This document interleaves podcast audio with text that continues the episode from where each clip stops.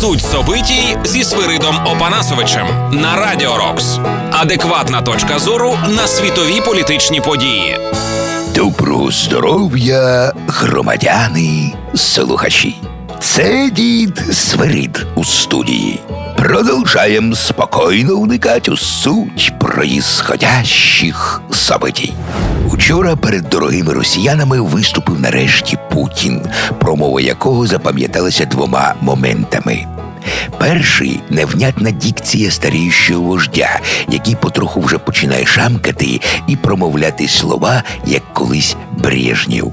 А другий великодушне позволення дорогим росіянам не ходить 22 апреля на всенародний плебісцит, на якому верноподданий народ мав підтвердити свою неізменну любов до Путіна та дозволити йому статися президентом на вічні времена. Втім, те, з якою неохотою Путін говорив про перенесення плебісциту, і як він обіцяв, що дуже скоро буде призначено нові терміни, свідчить, що його здоров'я населення взагалі не волнує. Його волнує, чи останеться він вічним президентом. А ще важливіше Путіну вивести Росію з під юрисдикції міжнародних судов. Бо в суд по малайзійському Боїнгу розпочався, і хто зна чим закінчиться. Тому треба поскоріше прийняти в конституцію поправку, що вердикт суду в Гаазі на Росію не розпространяється. Щоправда, на думку експертів, бюрократичні трюки зі зміною тексту якоїсь конституції Путіну навряд чи допоможуть. У конституціях усіх диктатур написано про недоторканість власті.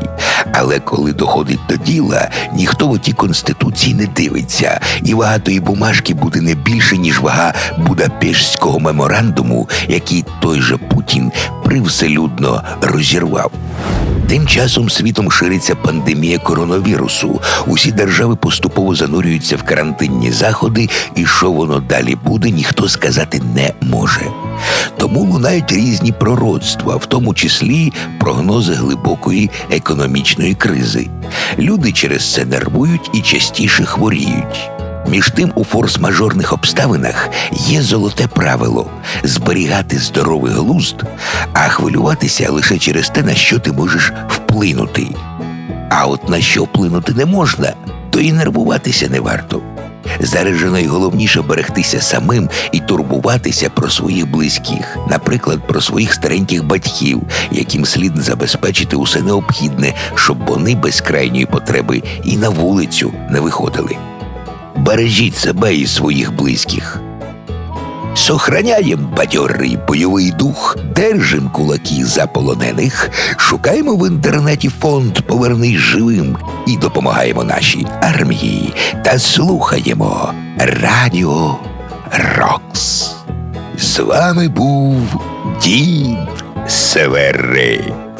І слідім, щоб везде порядок був.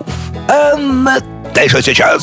Суть собитій зі Свиридом Опанасовичем. Слухайте по буднях о 13.30 та 19.30 на Радіо Рокс, а також на сайті radiorocks.ua.